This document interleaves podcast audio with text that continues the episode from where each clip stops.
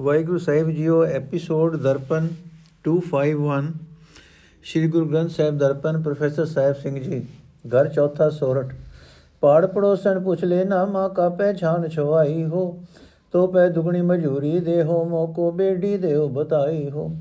ਰੀ ਬਾਈ ਬੇਡੀ ਦੇ ਨ ਜਾਈ, ਦੇਖ ਬੇਡੀ ਰਿਓ ਸਮਾਈ। ਹਮਾਰੇ ਬੇਡੀ ਪ੍ਰਾਨੀ ਆਧਾਰਾ ਰਹਾਓ ਬੇਡੀ ਪ੍ਰੀਤ ਮਜੂਰੀ ਮੰਗੇ ਜੋ ਕੁਛ ਛਾਨ ਛਵਾਵੇ ਹੋ।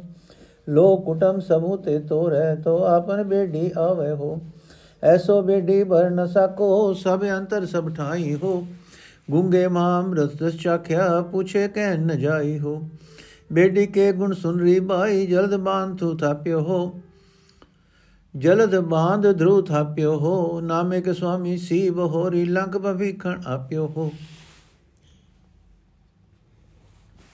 ਅਰਥ ਨਾਲ ਹੀ ਨਾਲ ਦੀ ਗਵੰਡ ਨੇ ਪੁੱਛਿਆ, ਹੈ ਨਾਮੇ, ਤੂੰ ਆਪਣੀ ਛਿਨ ਛਨ ਕਿਸ ਪਾਸੋਂ ਬਣਵਾਈ ਹੈ? ਮੈਨੂੰ ਉਸ ਤਰਖਾਨ ਦੀ ਦੱਸ ਪਾ, ਮੈਂ ਤੇਰੇ ਨਾਲੋਂ ਦੂਣੀ ਮਜੂਰੀ ਦੇ ਦੇਵਾਂਗੀ हे ਭੈਣ, ਉਸ ਤਰਖਾਨ ਦੀ ਇਸ ਤਰ੍ਹਾਂ ਦੱਸ ਨਹੀਂ ਪਾਈ ਜਾ ਸਕਦੀ। ਵੇਖ, ਉਹ ਤਰਖਾਨ ਹਰ ਥਾਂ ਮੌਜੂਦ ਹੈ ਤੇ ਉਹ ਮੇਰੀ ਜਿੰਦ ਦਾ ਆਸਰਾ ਹੈ ਰਹਾਓ। हे ਭੈਣ, ਜੇ ਕੋਈ ਮਨੁੱਖ ਉਸ ਤਰਖਾਨ ਵਾਸੋਂ ਛਨ ਛਣਵਾਏ, ਛਨ ਬਣਵਾਏ ਤਾਂ ਉਹ ਤਰਖਾਨ ਪ੍ਰੀਤ ਦੀ ਮਜੂਰੀ ਮੰਗਦਾ ਹੈ। ਪ੍ਰੀਤ ਵੀ ਅਜਿਹੀ ਹੋਵੇ ਕਿ ਲੋਕਾਂ ਨਾਲੋਂ, ਪਰਿਵਾਰ ਨਾਲੋਂ, ਸਭਨਾ ਨਾਲੋਂ ਮੋਹ ਤੋੜ ਲਏ ਤਾਂ ਉਹ ਤਰਖਾਨ ਆਪਣੇ ਆਪ ਆ ਜਾਂਦਾ ਹੈ। ਜਿਵੇਂ ਜੇ ਕੋਈ ਗੁੰਗਾ ਬੜਾ ਸਵਾਦਲਾ ਪਦਾਰਥ ਖਾਏ ਤਾਂ ਪੁੱਛਿਆ ਤਾਂ ਪੁੱਛਿਆ ਉਸ ਪਾਸੋਂ ਉਸ ਦਾ ਸਵਾਦ ਦੱਸਿਆ ਨਹੀਂ ਜਾ ਸਕਦਾ। ਤਿਵੇਂ ਮੈਂ ਉਸ ਐਸੇ ਤਰਖਾਨ ਦਾ ਸਰੂਪ ਬਿਆਨ ਨਹੀਂ ਕਰ ਸਕਦਾ। ਉਹ ਜੋ ਸਭਨਾ ਵਿੱਚ ਹੈ, ਉਹ ਸਭ ਥਾਈ ਹੈ। हे ਭੈਣ, ਉਸ ਤਰਖਾਨ ਦੇ ਕੁਝ ਥੋੜੇ ਜਿਹੇ ਗੁਣ ਸੁਣ ਲੈ। ਉਸ ਨੇ ਧਰੂ ਨੂੰ ਅਟਲ ਪਦਵੀ ਦਿੱਤੀ। ਉਸ ਨੇ ਸਮੁੰਦਰ ਤੇ ਪੁਲ ਬੱਧਾ। ਨਾਮਦੇਵ ਦੇ ਉਸ ਤਰਖਾਨ ਨੇ ਲੋਕਾਂ ਦੇ ਤੋਂ ਸੀਤਾ ਮੋੜ ਕੇ ਲਿਆਂਦੀ। ਲੰਕਾ ਤੋਂ ਸੀਤਾ ਮੋੜ ਕੇ ਲਿਆਂਦੀ ਤੇ ਵਿਭੀਖਣ ਨੂੰ ਲੰਕਾ ਦਾ ਮਾਲਕ ਬਣਾ ਦਿੱਤਾ। ਨੋਟ।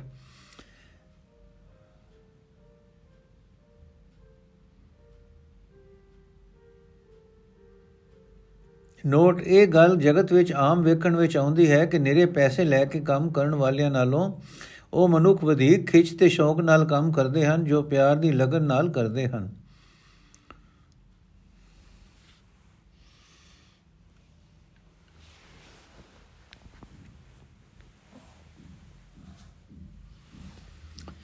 ਸੋਰਠ ਮਹੱਲਾ ਤੀਜਾ, ਅਣਮੜਿਆ ਬੰਦਲ ਬਾਜੈ, ਬਿਨ ਸਾਵਣ ਘਨ ਹਰ ਗਾਜੈ।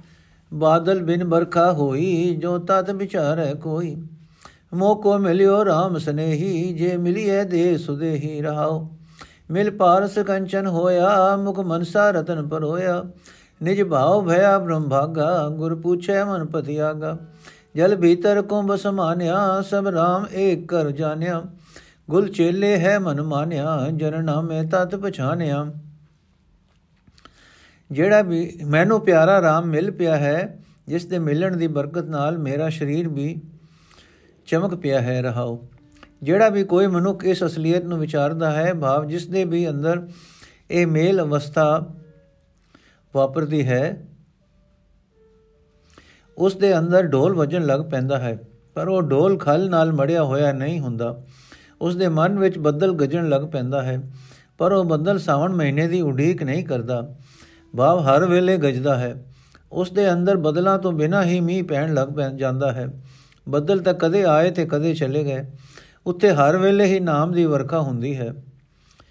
ਨੋਟ, ਜਿਵੇਂ ਕਿਤੇ ਢੋਲ ਵਾਜਿਆ ਨਿੱਕੇ ਮੋਟੇ, ਢੋਲ ਵਜਿਆ ਨਿੱਕੇ ਮੋਟੇ ਹੋਰ ਖੜਾਕ ਸੁਣਾਈ ਨਹੀਂ ਦਿੰਦੇ, ਤਿਵੇਂ ਜਿਸ ਮਨੁੱਖ ਦੇ ਅੰਦਰ RAM ਨਾਮ ਦਾ ਢੋਲ ਵੱਜਦਾ ਹੈ, ਨਾਮ ਦਾ ਪ੍ਰਭਾਵ ਪੈਂਦਾ ਹੈ, ਉੱਥੇ ਮਾਇਕ ਵਿਕਾਰਾਂ ਦਾ ਸ਼ੋਰ ਨਹੀਂ ਸੁਣੀਂਦਾ।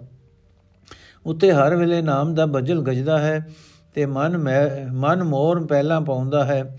ਉੱਤੇ ਹਰ ਵੇਲੇ ਨਾਮ ਦੀ ਵਰਖਾ ਨਾਲ ਠੰਡ ਪਈ ਰਹਿੰਦੀ ਹੈ। ਸਤਗੁਰ ਦੀ ਸਿੱਖਿਆ ਲੈ ਕੇ ਮੇਰਾ ਮਨ ਇਸ ਤਰ੍ਹਾਂ ਪਤੀਜ ਗਿਆ ਹੈ ਤੇ ਸਵਚ ਹੋ ਗਿਆ ਹੈ, ਜਿਵੇਂ ਪਾਰਸ ਨਾਲ ਛੋ ਕੇ ਨਿਰਲੋਹਾ ਸੋਨਾ ਬਣ ਜਾਂਦਾ ਹੈ।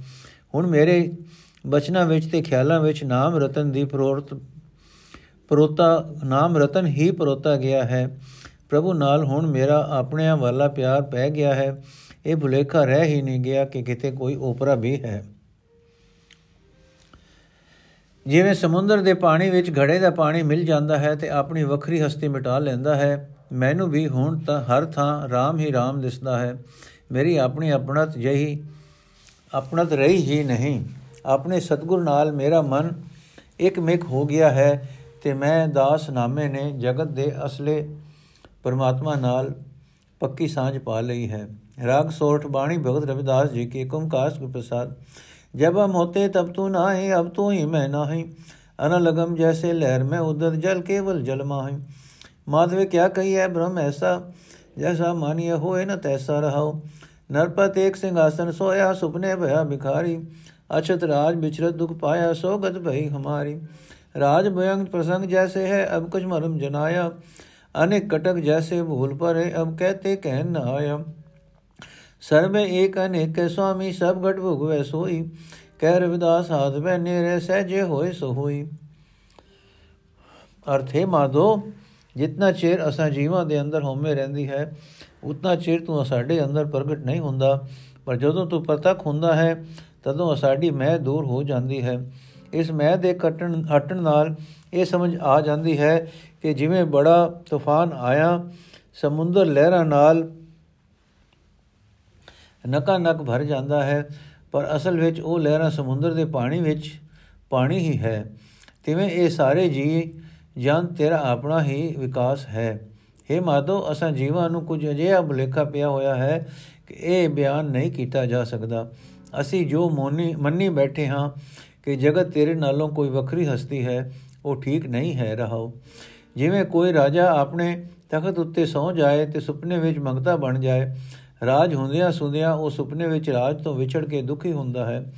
ਤਿਵੇਂ ਹੀ, ਹੈ ਮਾਧੋ, ਤੈਥੋਂ ਵਿਛੜ ਕੇ ਸਾਡਾ ਜੀਵਨ, ਜੀਵਾਂ ਦਾ ਹਾਲ ਹੋ ਰਿਹਾ ਹੈ। ਜਿਵੇਂ ਰੱਸੀ ਤੇ ਸੱਪ ਦਾ ਦ੍ਰਿਸ਼ਟਾਂਤ ਹੈ, ਜਿਵੇਂ ਸੋਨੇ ਤੋਂ ਬਣੇ ਹੋਏ ਅਨੇਕਾਂ ਕੜੇ ਵੇਖ ਕੇ ਭੁਲੇਖਾ ਪੈ ਜਾਏ ਕਿ ਸੋਨਾ ਹੀ ਕਈ ਕਿਸਮ ਦਾ ਹੁੰਦਾ ਹੈ। ਤਿਵੇਂ ਸਾਨੂੰ ਭੁਲੇਖਾ ਬਣਿਆ ਪਿਆ ਹੈ ਕਿ ਇਹ ਜਗਤ ਤੈਥੋਂ ਵੱਖਰਾ ਹੈ? ਪਰ ਤੂੰ ਮੈਨੂੰ ਹੁਣ ਕੁਝ ਕੁਝ ਭੇਦ ਜਣਾ ਦਿੱਤਾ ਹੈ। ਹੁਣ ਉਹ ਪੁਰਾਣੀ ਵਿਤਕਰੇ ਵਾਲੀ ਗੱਲ ਮੈਥੋਂ ਆਖੀ ਨਹੀਂ ਜਾਂਦੀ। ਭਾਵ ਹੁਣ ਮੈਂ ਇਹ ਨਹੀਂ ਆਖਦਾ ਕਿ ਜਗਤ ਤੇਥੋਂ ਵੱਖਰੀ ਹਸਤੀ ਹੈ।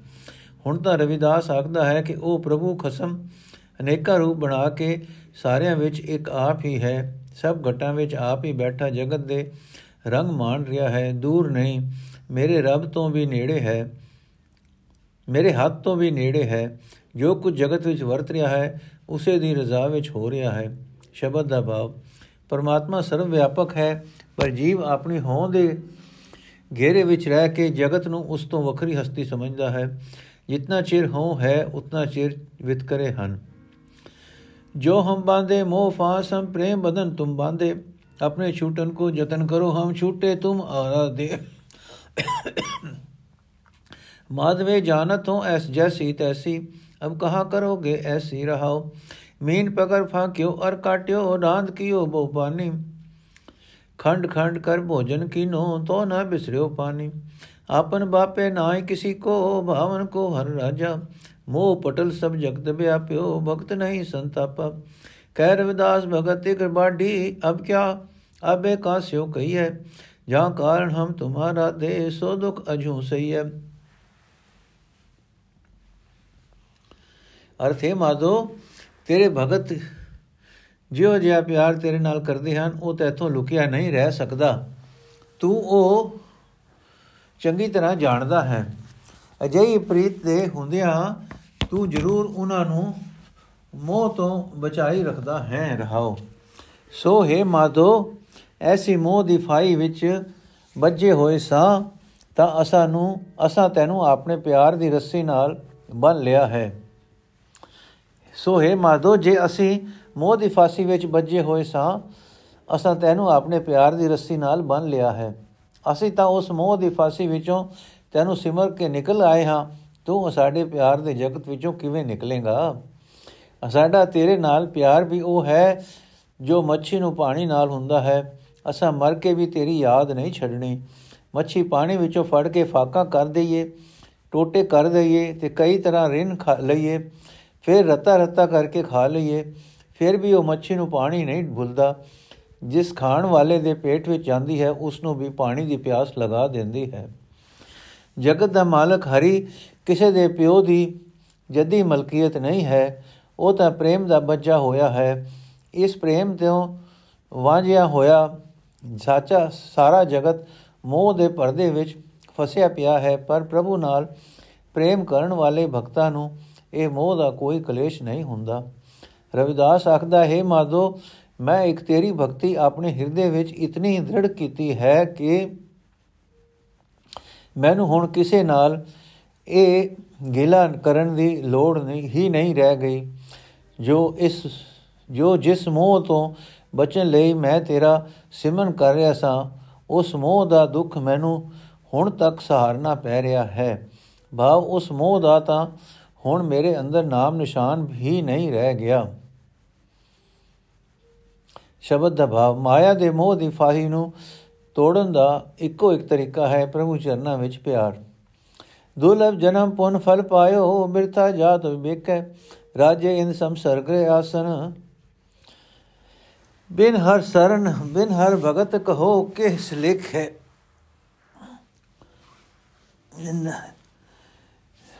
ਰਾਜੇ ਇੰਦਰ ਸੰਸਰ ਗ੍ਰਹ ਗ੍ਰਹ ਆਸਨ, ਬਿਨ ਹਰ ਭਗਤ ਕਹੋ ਕੇ ਲੇਖੈ। ਨਾ ਵਿਚਾਰਿਓ ਰਾਜਾ RAM ਕੋ ਰਸ, ਜੇ ਰਸ ਅਨ ਰਸ, ਵਿਸਰ ਜਾਹੀ ਰਹਾਓ ਜਾਨ ਜਾਨ ਭਏ ਹਮ ਬਾਵਰ ਸੋਚ ਅਸੋਚ ਦਿਵਸ ਜਾਹੀ ਇੰਦਰੀ ਸਫਲ ਨਿਬਲ ਵਿਵੇਕ ਬੁੱਧ ਪਰਮਾਰਥ ਪਰਵੇਸ਼ ਨਹੀਂ ਕਈਤ ਆਨ ਅਚਰੀਤ ਅਨ ਕਛੂ ਸਮਝ ਨਾ ਪਰੇ ਅਪਰ ਮਾਇਆ ਕਹਿ ਰਵਿਦਾਸ ਉਦਾਸ ਦਾਸ ਮਤ ਪਰ ਹਰ ਕੋਪ ਕਰੋ ਜੀ ਦਇਆ ਅਰਥ ਅਸਾ ਮਾਇਆਧਾਰੀ ਜੀਵਾਂ ਨੇ ਜਗਤ ਪ੍ਰਭੂ ਪਰਮਾਤਮਾ ਦੇ ਨਾਮ ਦੇ ਉਸ ਆਨੰਦ ਨੂੰ ਨਹੀਂ ਕਦੇ ਵਿਚਾਰਿਆ, ਜਿਸ ਆਨੰਦ ਦੀ ਬਰਕਤ ਨਾਲ ਮਾਇਆ ਦੇ ਹੋਰ ਸਾਰੇ ਚਸਕੇ ਦੂਰ ਹੋ ਜਾਂਦੇ ਹਨ ਰਹੋ। ਇਹ ਮਨੁੱਖਾ ਜਨਮ ਬੜੀ ਮੁਸ਼ਕਲ ਨਾਲ ਮਿਲਦਾ ਹੈ। ਪਿਛਲੇ ਕੀਤੇ ਭਲੇ ਕੰਮਾਂ ਦੇ ਫਲ ਵਜੋਂ ਸਾਨੂੰ ਮਿਲ ਗਿਆ, ਪਰ ਸਾਡੇ ਅਣਜਾਣ ਪੁਣੇ ਵਿੱਚ ਇਹ ਵਿਅਰਥ ਹੀ ਜਾ ਰਿਹਾ ਹੈ। ਅਸਾਂ ਕਦੇ ਸੋਚਿਆ ਹੀ ਨਹੀਂ ਕਿ ਜੋ ਪ੍ਰਭੂ ਦੀ ਬੰਦਗੀ ਤੋਂ ਵਾਂਝੇ ਰਹੇ ਤਾਂ ਦੇਵਤਿਆਂ ਦੇ ਰਾਜੇ ਇੰਦਰ ਦੇ ਸਵਰਗ ਵਰਗੇ ਵੀ ਮਹਿਲ ਮਾੜੀਆਂ ਕਿਸੇ ਕੰਮ ਨਹੀਂ ਹਨ। हे ਪ੍ਰਭੂ, ਜਾਣਦੇ ਡੁੱਬਦੇ ਹੋਏ ਵੀ ਅਸੀਂ ਕਮਲੇ ਤੇ ਮੂਰਖ ਬਣੇ ਹੋਏ ਹਾਂ। ਸਾਡੀ ਉਮਰ ਦੇ ਦਿਹਾੜੇ ਮਾਇਆ ਦੀਆਂ ਹੀ ਚੰਗੀਆਂ ਮੰਦੀਆਂ ਵਿਚਾਰਾਂ ਵਿੱਚ ਗੁਜ਼ਰ ਰਹੇ ਹਨ। ਸਾਡੀ ਕਾਮ ਵਾਸਨਾ ਵੱਧ ਰਹੀ ਹੈ, ਵਿਚਾਰ ਸ਼ਕਤੀ ਘਟ ਰਹੀ ਹੈ। ਇਸ ਗੱਲ ਦੀ ਸਾਨੂੰ ਕਦੇ ਸੋਚ ਹੀ ਨਹੀਂ ਫੁਰੀ ਕਿ ਸਾਡੀ ਸਭ ਤੋਂ ਵੱਡੀ ਲੋੜ ਕੀ ਹੈ। ਅਸੀਂ ਆਖਦੇ ਹੋਰ ਹਾਂ ਤੇ ਕਰਦੇ ਕੁਝ ਹੋਰ ਹਾਂ। ਮਾਇਆ ਇਤਨੀ ਬਲਵਾਨ ਹੋ ਰਹੀ ਹੈ ਕਿ ਸਾਨੂੰ ਆਪਣੀ ਮੂਰਖਤਾ ਦੀ ਸਮਝ ਹੀ ਨਹੀਂ ਪੈਂਦੀ। हे ਪ੍ਰਭੂ, ਤੇਰਾ ਦਾਸ ਰਵਿਦਾਸ ਆਖਦਾ ਹੈ ਕਿ ਮੈਂ ਹੁਣ ਇਸ ਮੂਰਖ ਪੁਣੇ ਤੋਂ ਉਪਰਾਮ ਹੋ ਗਿਆ ਹਾਂ।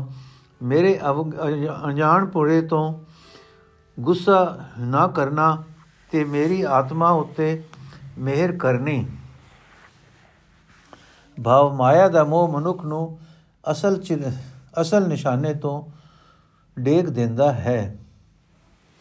ਸੁਖ ਸਾਗਰ ਸੁਰਤਰ ਚਿੰਤਾਮਨ ਕਾਮ ਧੇਨ ਬਸ ਜਾਕੇ, ਚਾਰ ਪਦਾਸਤ ਅਸ ਦਸਾਧ ਨਵ ਨਿਦ ਕਰ ਤਲ ਤਾਕੇ। ਹਰ ਹਰ ਹਰ ਨ ਜਪੈ ਰਸਨਾ ਅਵਰ ਸਭ ਤਿਆਗ ਬਚਨ ਰਚਨਾ। ਰਹਾਉ ਨਾਨਾ ਵਿਆਖਿਆਨ ਪੁਰਾਨ ਵੇਦ ਵਿਦ। 34 ਅੱਖਰ ਮਾਹੀ। ਵਿਆਸ ਵਿਚਾਰ ਕਹਿਓ ਪਰਮਾਰਥ RAM ਨਾਮ ਮਰ ਜਾ ਸਰ ਨਾਹੀ। ਸਹਿਜ ਸਮਾਦ ਉਪਾਦ ਰਹਿਤ ਫੁਨ। ਬੜੇ ਭਾਗ ਲਿਵ ਲਾਗੀ। ਕਹਿ ਰਿਓ ਦਾਸ ਪ੍ਰਗਾਸ ਹਿਰਦੈ ਹਰ, ਹਿਰਦੈ ਧਰ। ਜਨਮ ਮਰਨ ਭੈ ਭਾਗੀ। ਅਰਥ ਹੈ ਪੰਡਿਤ ਜੇ ਪ੍ਰਭੂ ਸੁਖਾਂ ਦਾ ਸਮੁੰਦਰ ਹੈ, ਜਿਸ ਪ੍ਰਭੂ ਦੇ ਵਸ ਵਿੱਚ ਸੂਰਜ ਤੇ ਇਸ ਵਿੱਚ ਵਿੱਚ ਸੂਰਗ, ਸੁਰਗ ਤੇ ਪੰਜੇ ਰੁਖ, ਜਿਸ ਪ੍ਰਭੂ ਦੇ ਵਸ ਵਿੱਚ ਸੁਰਗ ਦੇ ਪੰਜੇ ਰੁਖ ਚਿੰਤਾਮਣੀ ਤੇ ਕਾਮਧੇਨ ਹਨ। ਧਰਮ, ਅਰਥ, ਕਾਮ, ਮੋਖ, ਚਾਰੇ ਪਦਾਰਥ 18 ਸਿੱਧੀਆਂ ਤੇ 9 ਨਿਧੀਆਂ, ਇਹ ਸਭ ਉਸ ਦੇ ਹੱਥਾਂ ਦੀਆਂ ਤਲੀਆਂ ਉੱਤੇ ਹਨ। हे ਪੰਡਿਤ, ਤੂੰ ਹੋਰ ਸਾਰੀਆਂ ਫੋਕੀਆਂ ਗੱਲਾਂ ਛੱਡ ਕੇ ਆਪਣੀ ਜੀਭ ਨਾਲ ਸਦਾ ਇੱਕ ਪਰਮਾਤਮਾ ਦਾ ਨਾਮ ਕਿਉਂ ਨਹੀਂ ਸਿਮਰਦਾ ਰਹਾਓ? हे ਪੰਡਤ ਪੁਰਾਣਾ ਤੇ ਅਨੇਕ ਕਿਸਮਾਂ ਦੇ ਪ੍ਰਸੰਗ ਵੇਦਾਂ ਦੀਆਂ ਦਸੀਆਂ ਹੋਈਆਂ ਵਿਧੀਆਂ, ਇਹ ਸਭ ਵਾ, ਵਾਕ ਰਚਨਾ ਦੀ, ਰਚਨਾ ਹੀ ਹਨ। ਅਨੁਭਵੀ ਗਿਆਨ ਨਹੀਂ, ਜੋ ਪ੍ਰਭੂ ਦੇ ਚਰਨਾਂ ਵਿੱਚ ਸੁਤਿਆਂ ਹਿਰਦੇ ਵਿੱਚ ਪੈਦਾ ਹੁੰਦਾ ਹੈ। हे ਪੰਡਿਤ ਵੇਦਾਂ ਤੇ ਦੇ ਖੋਜੀ ਵਿਆਸ ઋષਿ ਨੇ ਸੋਚ ਵਿਚਾਰ ਕੇ ਇਹੀ ਧਰਮ ਤਤ ਦੱਸਿਆ ਹੈ ਕਿ ਇਹਨਾਂ ਪੁਸਤਕਾਂ ਦੇ ਪਾਠ ਆਦਿਕ ਪਰਮਾਤਮਾ ਦੇ ਨਾਮ ਦਾ ਸਿਮਰਨ ਕਰਨ ਦੀ ਬਰਾਬਰੀ ਨਹੀਂ ਕਰ ਸਕਦੇ। ਫਿਰ ਤੂੰ ਕਿਉਂ ਨਾਮ ਨਹੀਂ ਸਿਮਰਦਾ? ਰਵਿਦਾਸ ਆਖਦਾ ਹੈ, ਵੱਡੀ ਕਿਸਮਤ ਨਾਲ ਜਿਸ ਮਨੁੱਖ ਦੀ ਸੁਰਤ ਪ੍ਰਭੂ ਚਰਨਾਂ ਵਿੱਚ ਜੁੜਦੀ ਹੈ, ਉਸ ਦਾ ਮਨ ਆਤਮਕ ਅਡੋਲਤਾ ਵਿੱਚ ਟਿਕਿਆ ਰਹਿੰਦਾ ਹੈ। ਕੋਈ ਵਿਕਾਰ ਉਸ ਵਿੱਚ ਨਹੀਂ ਉੱਠਦਾ। ਉਹ ਮਨੁੱਖ ਆਪਣੇ ਹਿਰਦੇ ਵਿੱਚ ਚਾਨਣ ਪ੍ਰਾਪਤ ਕਰਦਾ ਹੈ ਤੇ ਜਨਮ ਮਰਨ ਭਾਵ ਸਾਰੀ ਉਮਰ ਦੇ ਉਸ ਦੇ ਡਰ ਨਾਸ ਹੋ ਜਾਂਦੇ ਹਨ। ਸਭ ਪਦਾਰਥਾਂ ਦਾ ਦਾਤਾ ਪ੍ਰਭੂ ਆਪ ਹੈ ਉਸ ਦਾ ਸਿਮਰਨ ਕਰੋ, ਕੋਈ ਭੁੱਖ ਨਹੀਂ ਰਹਿ ਜਾਏਗੀ। ਜੋ ਤੁਮ ਗਿਰਵਰ ਤੋ ਹਮ ਮੋਰਾ, ਜੋ ਤੁਮ ਚੰਤੋ ਹਮ ਭੈ ਹਕ ਚਕੋਰਾ। ਮਾਧਵੇ ਤੁਮ ਨਾ ਤੋਰੋ ਤੋ ਹਮ ਨਹੀਂ ਤੋਰੇ, ਤੁਮ ਸਿਓ ਤੋਰ ਔ ਕਮਨ ਸਿਓ ਜੋ ਰਹਿ ਰਹਾਓ। ਜੋ ਤੁਮ ਦੇਵਰਾ ਤੋ ਹਮ ਬਾਤੀ, ਜੋ ਤੁਮ ਤੀਰਤ ਤੋ ਹਮ ਜਾਤੀ, ਸਾਚੀ ਪ੍ਰੀਤ ਹਮ ਤੁਮ ਸਿਓ ਜੋਰੀ, ਤੁਮ ਸਿਓ ਜੋਰ ਅਵਰ ਸੰਗ ਤੋੜੀ ਜੈ ਜੈ ਜਾਓ ਤਹਾ ਤੇਰੀ ਸੇਵਾ, ਤੁਮ ਸੋ ਠਾਕੁਰ ਔਰ ਨ ਦੇਵਾ। ਤੁਮਰੇ ਭਜਨ ਕਟੈ ਜਮ ਫਾਸਾ, ਭਗਤ ਹੇਤ ਗਾਵੇ ਰਵਿਦਾਸਾ। ਅਰਥ, ਹੈ ਮਾਦੋ ਜੇ ਤੂੰ ਮੇਰੇ ਨਾਲ ਪਿਆਰ ਨਾ ਤੋੜੇ, ਤਾਂ ਮੈਂ ਵੀ ਨਹੀਂ ਤੋੜਾਂਗਾ, ਕਿਉਂਕਿ ਤੇਰੇ ਨਾਲੋਂ ਤੋੜ ਕੇ ਮੈਂ ਹੋਰ ਕਿਸ ਨਾਲ ਜੋੜ ਸਕਦਾ ਹਾਂ? ਹੋਰ ਕੋਈ, ਹੈ ਮਾਦੋ ਤੇਰੇ ਵਰਗਾ ਹੈ ਹੀ ਨਹੀਂ ਰਹਾਓ ਹੈ ਮੇਰੇ ਮਾਦੋ ਜੇ ਤੂੰ ਸੋਹਣਾ ਜਿਹਾ ਪਹਾੜ ਬਣ, ਬਣੇ, ਤਾਂ ਮੈਂ ਤੇਰਾ ਮੋਰ ਬਣਾਂਗਾ, ਤੈਨੂੰ ਵੇਖ ਵੇਖ ਕੇ ਪਹਿਲਾਂ ਪਾਵਾਂਗਾ। ਜੇ ਤੂੰ ਚੰਦ ਬਣੇ, ਤਾਂ ਮੈਂ ਤੇਰੀ ਚਕੋਰ ਬਣਾਂਗਾ। ਤੇ ਤੈਨੂੰ ਵੇਖ ਵੇਖ ਕੇ ਖੁਸ਼ ਹੋ ਹੋ ਕੇ ਬੋਲਾਂਗੀ। हे ਮਾਧੋ, ਜੇ ਤੂੰ ਸੋਹਣਾ ਜੀਵਾ ਬਣੇ, ਮੈਂ ਤੇਰੀ ਵੱਟੀ ਬਣ ਜਾਵਾਂ। ਜੇ ਤੂੰ ਤੀਰਥ ਬਣ ਜਾਏ ਤਾਂ ਮੈਂ ਤੇਰਾ ਦੀਦਾਰ ਕਰਨ ਲਈ ਜਾਤੂ ਬਣ ਜਾਵਾਂ हे ਪ੍ਰਭੂ ਮੈਂ ਤੇਰੇ ਨਾਲ ਪੱਕਾ ਪਿਆਰ ਪਾ ਲਿਆ ਹੈ ਤੇਰੇ ਨਾਲ ਪਿਆਰ ਗੰਢ ਕੇ ਮੈਂ ਹੋਰ ਸਭਨਾ ਨਾਲੋਂ ਤੋੜ ਲਿਆ ਹੈ हे ਮਾਧੋ ਮੈਂ ਜਿੱਥੇ ਜਿੱਥੇ ਜਾਂਦਾ ਹਾਂ ਮੈਨੂੰ ਹਰ ਥਾਂ ਤੂੰ ਹੀ ਦਿਸਦਾ ਹੈ ਮੈਂ ਹਰ ਥਾਂ ਤੇਰੀ ਹੀ ਸੇਵਾ ਕਰਦਾ ਹਾਂ हे ਦੇਵ ਤੇਰੇ ਵਰਗਾ ਕੋਈ ਹੋਰ ਮਾਲਕ ਮੈਨੂੰ ਨਹੀਂ ਦਿਸਿਆ ਤੇਰੀ ਬੰਦਗੀ ਕੀਤਿਆਂ ਜਮਾਂ ਦੇ ਬੰਧਨ ਕੱਟੇ ਜਾਂਦੇ ਹਨ ਤਾਂ ਇਹ ਰਵਿਦਾਸ, ਤੇਰੀ ਭਗਤੀ ਦਾ ਚਾਉ ਹਾਸਲ ਕਰਨ ਲਈ ਤੇਰੇ ਗੁਣ ਗਾਉਂਦਾ ਹੈ, ਸ਼ਬਦ ਦਾ ਭਾਵ। ਪ੍ਰਭੂ ਦੇ ਮਿਹਰ ਨਾਲ ਹੀ ਉਸ ਦੇ ਚਰਨਾਂ ਵਿੱਚ ਪ੍ਰੀਤ ਟਿੱਕੀ ਰਹਿ ਸਕਦੀ ਹੈ, ਉਹੀ ਪ੍ਰੀਤ ਉੱਚੇ ਦਰਜੇ ਦੀ ਹੈ। ਜਨ ਕੀ, ਜਲ ਕੀ ਭੀਤ ਪਵਨ ਕਾ ਥੰਬਾ ਰਕਤ ਬੂੰਦ ਕਾ ਗਾਰਾ ਹਾਰਡ ਮਾਸ ਪਣ ਗਨਾੜੀ ਕੋ ਪਿੰਜਰ ਪੰਖੀ ਬਸੇ ਬਸੇ ਵਿਚਾਰਾ। ਪ੍ਰਾਨੀ ਕਿਆ ਮੇਰਾ, ਕਿਆ ਤੇਰਾ, ਜੈਸੇ ਤਰਵਰ ਪੰਖ ਬਸੇਰਾ ਰਹਾ ਰਾਖੋ ਕੰਧ ਉਸਾਰੋ ਨੀਵਾ ਸਾਢੇ 3 ਹਾਥ ਤੇਰੀ ਸੀਮਾ। ਬੰਕੇ ਬਾਲ ਭਾਗ, ਬੰਕੇ ਬਾਲ ਭਾਗ ਸਿਰ ਡੋਰੀ। ਇਹ ਤਨ ਹੋਏਗੋ ਭਸਮ ਕੀ ਢੇਰੀ ਉੱਚੇ ਮੰਦਰ ਸੁੰਦਰ ਨਾਰੀ RAM ਨਾਮ ਬਿਨ ਬਾਜੀ ਹਾਰੀ। ਮੇਰੀ ਜਾਤ ਕਮੀਨੀ ਪਾਤ ਕਮੀਨੀ, ਓਛਾ ਜਨਮ ਹਮਾਰਾ। ਤੁਮ ਸਰਨਾਗਤ ਰਾਜਾ RAM ਚੰਦ ਕਹਿ ਰਵਿਦਾਸ ਚਮਾਰਾ। ਅਰਥ ਜਿਵੇਂ ਰੁੱਖਾਂ ਉੱਤੇ ਪੰਛੀਆਂ ਦਾ ਸਿਰਫ ਰਾਤ ਲਈ ਡੇਰਾ ਹੁੰਦਾ ਹੈ, ਤਿਵੇਂ ਜੀਵਾਂ ਦੀ ਵਸੋਂ ਜਗਤ ਵਿੱਚ ਹੈ। हे ਭਾਈ, ਫਿਰ ਇਹਨਾਂ ਵਿਤਕਰਿਆਂ ਤੇ ਵੰਡਾਂ ਦਾ ਕੀ ਲਾਭ? ਰਹਾਓ। ਜੀਵ ਪੰਛੀ ਵਿਚਾਰਾ ਉਸ ਸਰੀਰ ਵਿੱਚ ਵਸ ਰਿਹਾ ਹੈ, ਜਿਸ ਦੀ ਕੰਧ ਮਾਨੋ ਪਾਣੀ ਦੀ ਹੈ, ਜਿਸ ਦੀ ਥੰਮੀ ਹਵਾ ਸਵਾਸਾਂ ਦੀ ਹੈ। ਮਾਂ ਦੀ ਰਤ ਤੇ ਪਿਓ ਦੇ ਵੀਰਜ ਦਾ ਜਿਸ ਨੂੰ ਗਾਰਾ ਲੱਗਾ ਹੋਇਆ ਹੈ, ਤੇ ਹੱਡ ਮਾਸ ਨਾੜੀਆਂ ਦਾ ਪਿੰਜਰ ਬਣਿਆ ਹੋਇਆ ਹੈ। हे ਭਾਈ ਡੂੰਗੀਆਂ ਨੀਹਾਂ ਪੁਟਾ ਪੁਟਾ ਕੇ ਤੂੰ ਉਹਨਾਂ ਉੱਤੇ ਕੰਧਾਂ ਉਸਾਰਦਾ ਹੈ, ਪਰ ਤੈਨੂੰ ਆਪ ਨੂੰ ਹਰ ਰੋਜ਼ ਤਾਂ ਵੱਧ ਤੋਂ ਵੱਧ 3.5 ਹੱਥ ਥਾਂ ਹੀ ਚਾਹੀਦੀ ਹੈ। ਸੌਣ ਵੇਲੇ ਇਤਨੀ ਕੁ ਥਾਂ ਹੀ ਮਿਲਦਾ ਹੈ। ਤੂੰ ਸਿਰ ਉੱਤੇ ਬਾਂਕੇ, ਬਾਲ ਸਵਾਰ ਸਵਾਰ ਕੇ ਵਿੰਗੀ ਪੱਗ ਬੰਦਾ ਹੈ, ਪਰ ਸ਼ਾਇਦ ਤੈਨੂੰ ਕਦੇ ਇਹ ਚੇਤਾ ਨਹੀਂ ਆਇਆ ਕਿ ਇਹ ਸਰੀਰ ਹੀ ਕਿਸੇ ਦਿਨ ਸਵਾਹ ਦੀ ਢੇਰੀ ਹੋ ਜਾਏਗਾ। हे ਭਾਈ ਤੂੰ ਉੱਚੇ ਉੱਚੇ ਮਹਿਲ ਮਾੜੀਆਂ ਤੇ ਸੁੰਦਰ ਇਸਤਰੀ ਦਾ ਮਾਣ ਕਰਦਾ ਹੈ ਪ੍ਰਭੂ ਦਾ ਨਾਮ ਵਿਸਾਰ ਕੇ ਤੂੰ ਮਨੁੱਖਾ ਜਨਮ ਦੀ ਖੇਡ ਹਾਰ ਰਿਹਾ ਹੈ ਰਵਿਦਾਸ ਚਮਾ ਰੱਖਦਾ ਹੈ हे ਮੇਰੇ ਰਾਜਨ हे ਮੇਰੇ ਸੋਹਣੇ RAM ਮੇਰੀ ਤਾਂ ਜਾਤ ਕੁਲ ਤੇ ਜਨਮ ਸਭ ਕੁਝ ਨੇਵਾ ਹੀ ਨੇਵਾ ਸੀ ਇੱਥੇ ਉੱਚੀਆਂ ਕੁੱਲਾਂ ਵਾਲੇ ਡੁੱਬਦੇ ਜਾ ਰਹੇ ਹਨ ਮੇਰਾ ਕੀ ਬਣਨਾ ਸੀ ਪਰ ਮੈਂ ਤੇਰੀ ਸ਼ਰਨ ਆਇਆ ਹਾਂ ਇਸ ਨੋਟ, ਇਸ ਸ਼ਬਦ ਵਿੱਚ ਅਸਲ ਜ਼ੋਰ ਇਸ ਗੱਲ ਉੱਤੇ ਹੈ ਕਿ ਇਸੇ ਜਗਤ ਵਿੱਚ ਪੰਛੀਆਂ ਵਾਂਗ ਜੀਵਾਂ ਦਾ ਵਸੇਬਾ ਹੈ, ਪਰ ਜੀਵ ਵੱਡੇ ਵੱਡੇ ਕਿਲੇ ਗੜ ਕੇ ਮਾਣ ਕਰ ਰਹੇ ਹਨ ਤੇ ਰੱਬ ਨੂੰ ਬੁਲਾ ਕੇ ਜੀਵਨ ਕਮੀਨੇ ਬਣਾ ਰਹੇ ਹਨ, ਅਜਾਈ ਗਵਾ ਰਹੇ ਹਨ।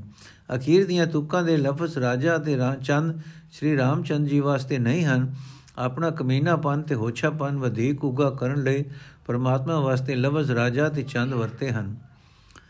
ਭਾਵ ਇੱਕ ਪਾਸੇ ਪ੍ਰਕਾਸ਼ ਸਰੂਪ ਸੋਹਣਾ ਪ੍ਰਭੂ, ਦੂਜੇ ਪਾਸੇ ਮੈਂ ਜੀਵ ਹੋਛਾ ਤੇ ਕਮੀਨਾ। ਜੇ ਰਵਿਦਾਸ ਸ੍ਰੀ ਰਾਮਚੰਦਰ ਜੀ ਦੀ ਮੂਰਤੀ ਦੇ ਉਪਾਸਕ ਹੁੰਦੇ ਤਾਂ ਆਪਣੇ ਸ਼ਬਦਾਂ ਵਿੱਚ ਲਫ਼ਜ਼ ਮਾਧੋ ਨਾ ਵਰਤਦੇ, ਕਿਉਂਕਿ ਮਾਧੋ ਕ੍ਰਿਸ਼ਨ ਜੀ ਦਾ ਨਾਮ ਹੈ। ਤੇ ਇੱਕ ਅਵਤਾਰ ਦਾ ਪੁਜਾਰੀ ਦੂਜੇ ਅਵਤਾਰ ਦਾ ਨਾਮ ਆਪਣੇ ਅਵਤਾਰ ਵਾਸਤੇ ਨਹੀਂ ਵਰਤ ਸਕਦਾ। ਸ਼ਬਦ ਦਾ ਭਾਵ, ਇੱਥੇ ਰਹਿਣ ਬਸੇਰਾ ਹੈ, ਮੈਂ ਮੇਰੀ ਕਿਉਂ?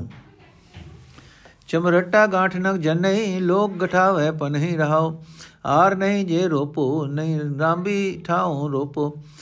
ਲੋਗ ਗੰਟ ਗੰਟ ਖਰਾ ਬਿਗੂਚਾ ਹਉ ਬਿਨ ਗਾਂਟੇ ਜਾਏ ਪਹੁੰਚਾ। ਰਵਿਦਾਸ ਜਪੈ RAM ਨਾਮਾ ਮੋਇ ਜਮਸਿਓ ਨਾਹੀ ਕਾਮਾ।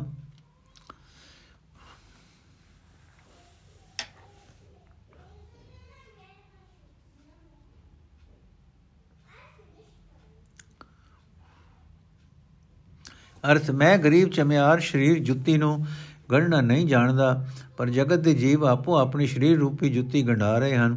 ਭਾਵ, ਲੋਕ ਦਿਨ ਰਾਤ ਨਿਰੇ ਸਰੀਰ ਦੀ ਪਾਲਣਾ ਦੇ ਆਹਰ ਵਿੱਚ ਲੱਗ ਰਹੇ ਹਨ। ਰਹਾਓ, ਮੇਰੇ ਪਾਸ ਆਰ ਨਹੀਂ ਕਿ ਮੈਂ ਜੁੱਤੀ ਨੂੰ ਥਰੋਪੇ ਲਾਵਾਂ। ਭਾਵ, ਮੇਰੇ ਅੰਦਰ ਮੋਹ ਦੀ ਖਿੱਚ ਨਹੀਂ ਹੈ ਕਿ ਮੇਰੀ ਸੁਰਤ ਸਦਾ ਸਰੀਰ ਵਿੱਚ ਹੀ ਟਿਕੀ ਰਹੇ। ਮੇਰੇ ਪਾਸ ਰੱਬੀ ਨਹੀਂ, ਰੰਬੀ ਨਹੀਂ ਕਿ ਜੁੱਤੀ ਨੂੰ ਟਾਕੀਆਂ ਲਾਵਾਂ। ਭਾਵ ਮੇਰੇ ਅੰਦਰ ਲੋਭ ਨਹੀਂ ਕਿ ਚੰਗੇ ਚੰਗੇ ਖਾਣੇ ਲਿਆ ਕੇ ਨਿਜ ਸਰੀਰ ਨੂੰ ਪਾਲਦਾ ਰਹਾ।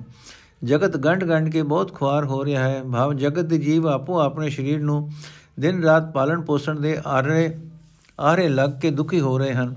ਮੈਂ ਗੰਢਣ ਦਾ ਕੰਮ ਛੱਡ ਕੇ ਭਾਵ ਆਪਣੇ ਸਰੀਰ ਦੇ ਨਿਤ ਆਰੇ ਲੱਗੇ ਰਹਿਣ ਨੂੰ ਛੱਡ ਕੇ ਪ੍ਰਭੂ ਚਰਨਾਂ ਵਿੱਚ ਜਾ ਅਪੜਿਆ ਹਾਂ।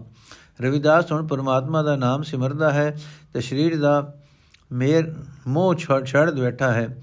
ਇਸੇ ਵਾਸਤੇ ਮੈਨੂੰ ਰਵਿਦਾਸ ਨੂੰ ਜਮਾ ਨਾਲ ਕੋਈ ਵਾਸਤਾ ਨਹੀਂ ਰਹਿ ਗਿਆ। ਸ਼ਬਦ ਦਾ ਭਾਵ ਸਰੀਰਕ ਮੋਹ ਖੁਆਰ ਕਰਦਾ ਹੈ। ਰਾਗ, ਸੋਰਠ, ਬਾਣੀ, ਭਗਤ ਭੀਖਨ ਕੀ ਏਕ ਓੰਕਾਰ ਸਤਗੁਰ ਪ੍ਰਸਾਦ। ਨੈਨੋ ਨੀਰ ਬਹਿ ਤਨਖੀ ਨਾ ਭੇਸ, ਕੇਸ ਭਏ ਦੁਦਵਾਨੀ ਰੂਦਾ ਕੰਠ ਸ਼ਬਦ ਨਹੀਂ ਉਚਰੈ, ਅਬ ਕਿਆ ਕਰੇ ਪਰਾਨੀ। RAM ਰਾਏ ਹੋਏ ਬੈਦ ਬਨਵਾਰੀ, ਆਪਣੇ ਸੰਤੈ ਲੈ ਉਬਾਰੀ ਰਹਾਓ ਸਾਰੇ ਸਾਥੇ ਮਾਥੇ ਪੀਰ ਸ਼ਰੀਰ ਜਲਨ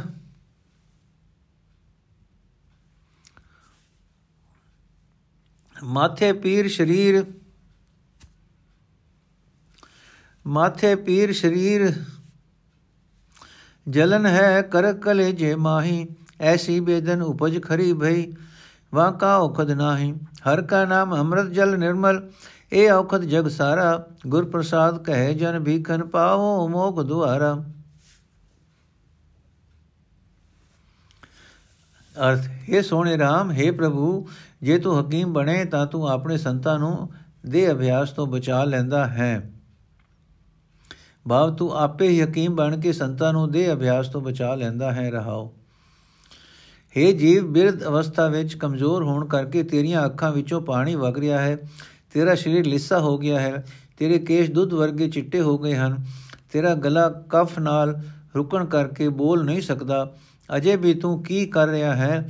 ਵਾ ਹੁਣ ਵੀ ਤੂੰ ਪਰਮਾਤਮਾ ਨੂੰ ਕਿਉਂ ਯਾਦ ਨਹੀਂ ਕਰਦਾ? ਤੂੰ ਕਿਉਂ ਸਰੀਰ ਦੇ ਮੂੰਹ ਵਿੱਚ ਫਸਿਆ ਪਿਆ ਹੈ?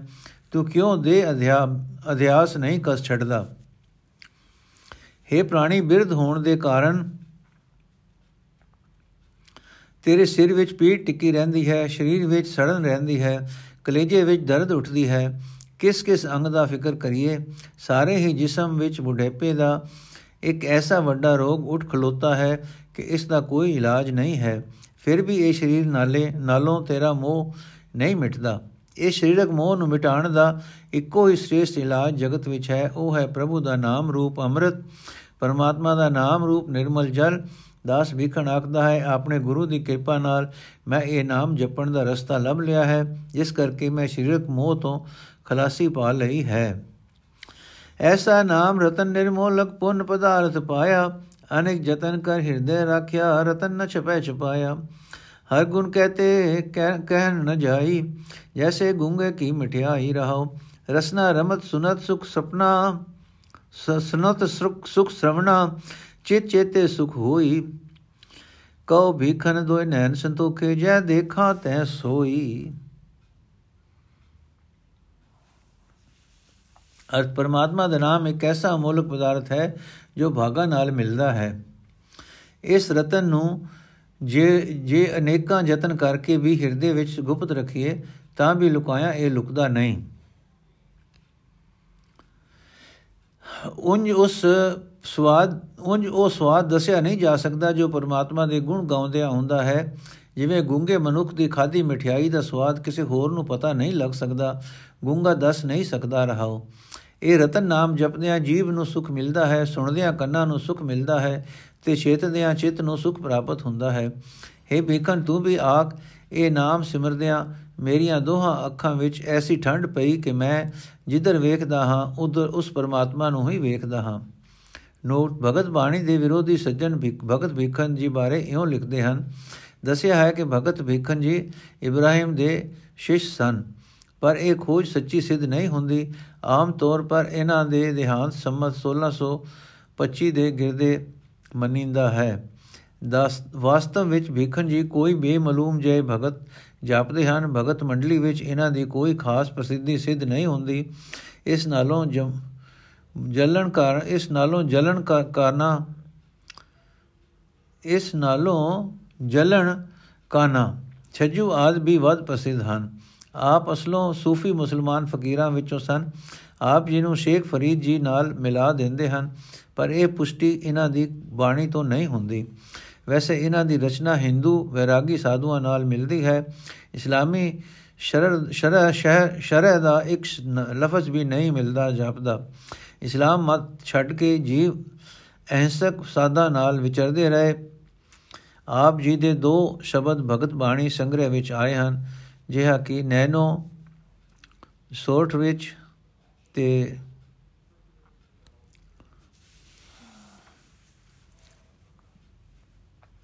ਨੈਨੋ ਮੌਤ ਦੁਆਰਾ ਸੋਰਟ ਇਸ ਸ਼ਬਦ ਵਿੱਚ ਸਿੱਧ ਹੁੰਦਾ ਹੈ ਕਿ ਭਗਤ ਜੀ ਬੁੱਢੇ ਭਾਸਵਾ ਮੌਤ ਦੇ ਨੇੜ ਨੂੰ ਵੇਖ ਕੇ ਕਾਫੀ ਗਾਬਰ ਗਏ ਸਨ।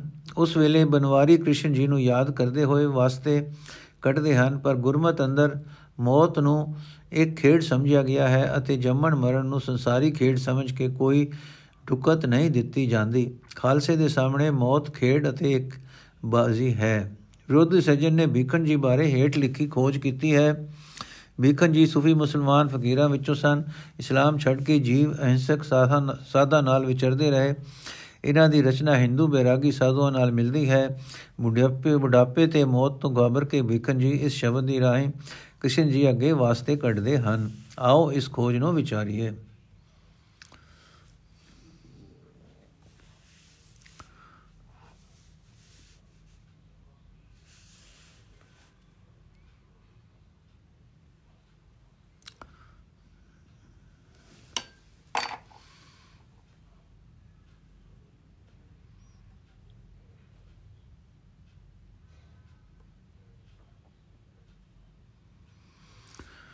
ਜਨਾਸਰੀ ਮਹੱਲਾ ਪਹਿਲਾ, ਘਰ ਪਹਿਲਾ ਚੌਪਦੇ ਏਕ ਓੰਕਾਰ ਸਤਨਾਮ, ਕਰਤਾ ਪੁਰਖ ਨਿਰਭਉ ਨਿਰਵੈਰ, ਅਕਾਲ ਮੂਰਤ ਅਜੂਨੀ ਸਹਿਬ ਗੁਰ ਪ੍ਰਸਾਦ। ਜਿਉ ਡਰਤੈ ਆਪਣਾ, ਕੈਸਿਓ ਕਰੀ ਪੁਕਾਰ। ਦੁਖ ਵਿਸਾਰਨ ਸੇਵਿਆ ਸਦਾ ਸਦਾ ਦਾਤਾਰ। ਸਾਹਿਬ ਮੇਰਾ ਨੀਤ ਨਵਾ, ਸਦਾ ਸਦਾ ਦਾਤਾਰ ਰਹਾਉ। ਅੰਦਨ ਸਾਹਿਬ ਸੇਵੀਏ, ਅੰਧ ਛਡਾਏ ਸੋਏ। ਸੁਣ ਸੁਣ ਮੇਰੀ ਕਾਮਣੀ ਪਾਰ ਉਤਾਰਾ ਹੋਏ। ਦਿਆਲ ਤੇਰੇ ਨਾਮ ਤਰਾ ਸਤਿਗੁਰ ਬਾਣੇ ਜਾਉ ਰਹਾਉ। ਸਰਵਮ ਸਾਚਾ ਏਕ ਹੈ, ਦੂਜਾ ਨਾਹੀ ਕੋਈ, ਤਾਂ ਕੀ ਸੇਵਾ ਸੋ ਕਰੇ ਜਾ ਕੋ ਨਦਰ ਕਰੇ? ਤੁਧ ਬਾਜ ਪਿਆਰੇ ਕੇਵਰਾ ਸਭ ਢਾਈ ਦੇ, ਜਿਤ ਨਾਮ ਤੇਰੇ ਲਾਗ ਰਹਾ। ਦੂਜਾ ਨਾਹੀ ਕੋਈ, ਜਿਸ ਆਗੇ ਪਿਆਰੇ ਜਾਏ ਕਹਾਂ ਰਹਾਓ? ਸੇਵੀ ਸਾਹਿਬ ਆਪਣਾ ਵਰ ਨ ਜਾਂ ਚੁਕ ਹੋਏ ਨਾਨਕ ਤਾ ਕਾ ਦਾਸ ਹੈ, ਬਿਨ ਬਿਨ ਚੁਕ ਚੁਕ ਹੋਏ। ਸਾਹਿਬ, ਤੇਰੇ ਨਾਮ ਮਿਟੋ ਬਿਨ ਬਿਨ ਚੁਕ ਚੁਕ ਹੋਏ ਰਹਾਓ। ਅਰਥ, ਜਗਤ ਦੁੱਖਾਂ ਦਾ ਸਮੁੰਦਰ ਹੈ। ਇਹਨਾਂ ਦੁੱਖਾਂ ਨੂੰ ਵੇਖ ਕੇ ਮੇਰੀ ਜਿੰਦ ਕੰਬਦੀ ਹੈ, ਪਰਮਾਤਮਾ ਤੋਂ ਬਿਨਾ ਹੋਰ ਕੋਈ ਬਚਾਉਣ ਵਾਲਾ ਦਿਸਦਾ ਨਹੀਂ।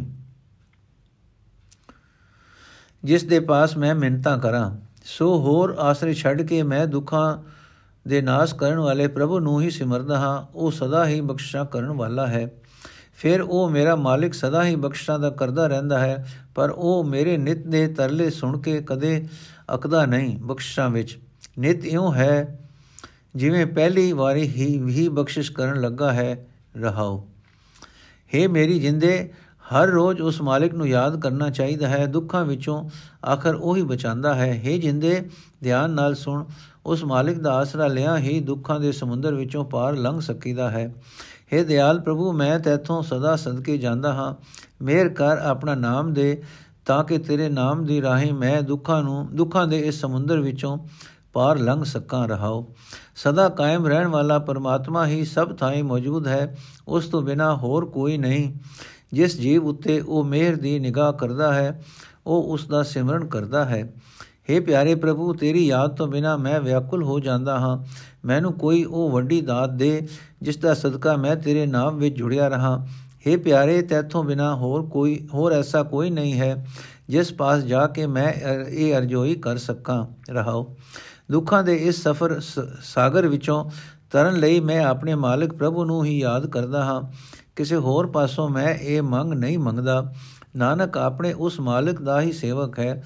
ਉਸ ਮਾਲਕ ਤੋਂ ਹੀ ਖਿੰਨ ਖਿੰਨ ਸਦਕੇ ਹੁੰਦਾ ਹੈ। हे ਮੇਰੇ ਮਾਲਕ, ਮੈਂ ਤੇਰੇ ਨਾਮ ਤੋਂ ਖਿੰਨ ਖਿੰਨ ਕੁਰਬਾਨ ਜਾਂਦਾ ਹਾਂ, ਰਹਾਓ। ਵਾਹਿਗੁਰੂ ਜੀ ਕਾ ਖਾਲਸਾ, ਵਾਹਿਗੁਰੂ ਜੀ ਕੀ ਫਤਿਹ। ਅੱਜ ਦਾ ਐਪੀਸੋਡ ਇੱਥੇ ਸਮਾਪਤ ਹੈ ਜੀ।